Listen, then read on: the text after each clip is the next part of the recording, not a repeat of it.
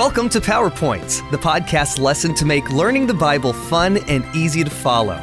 This podcast is based on the GraceLink curriculum for the Junior Sabbath School Bible Study Guide from the General Conference of Seventh day Adventists.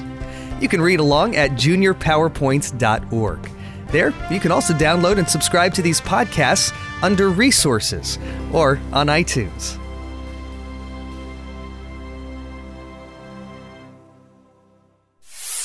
Lesson 8 Choosing the Right Word. Have you ever been in a totally dark place? Perhaps deep in a cave or in a dark room? Is that someplace you'd want to spend a lot of time?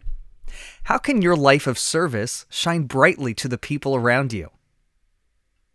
John sat at his simple wooden desk, a clean piece of parchment on the crude surface before him.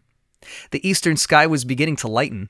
In just a few minutes, he would no longer need the lamp that flickered bravely beside him. At his age, he didn't always sleep well anymore, so he was often up before the sun. He liked this time of day best, the time when the first rays of morning chased the night across the sky. He reveled in the promise of life that began each new day. In his younger days, it had meant the end of work for the day, for fishing on the Sea of Galilee was best done at night. But then he had met Jesus, and his life had changed as dramatically as daylight scatters the dark shadows of the night. John dipped his reed into the ink and held it poised over the parchment. He had been thinking about this for a long time. The others who had known Jesus personally were all gone now. John was the only one left. If he didn't write down what he had personally seen and heard and felt, it might soon be lost forever. It was important that he choose exactly the right words to express what he meant. After all, the people for whom he was writing had never met Jesus, had never walked with him and talked with him as John had. How could he make them understand exactly who Jesus was and why he had come to live as a humble servant to save humanity? Where would he start? John dipped the reed into the ink again and started to write across the parchment. In the beginning. Well, God had been there in the person of Jesus, who had made everything with his word. His word was so powerful that all he had to do was speak and it came into being. John set down his reed pen and stroked his long white beard. Yes, Jesus had created the world and all the life in it with just the power of his voice. The words he, John had heard Jesus speak were words of life and love. In fact, he had said he had come to reveal his Father, to make his Father known to the world. It was through his life of self sacrificial service that Jesus revealed the Father to fallen humanity. That was it. His words were a message of love and of life. God was love from the beginning, and Jesus came to earth to deliver that message through his life of disinterested service.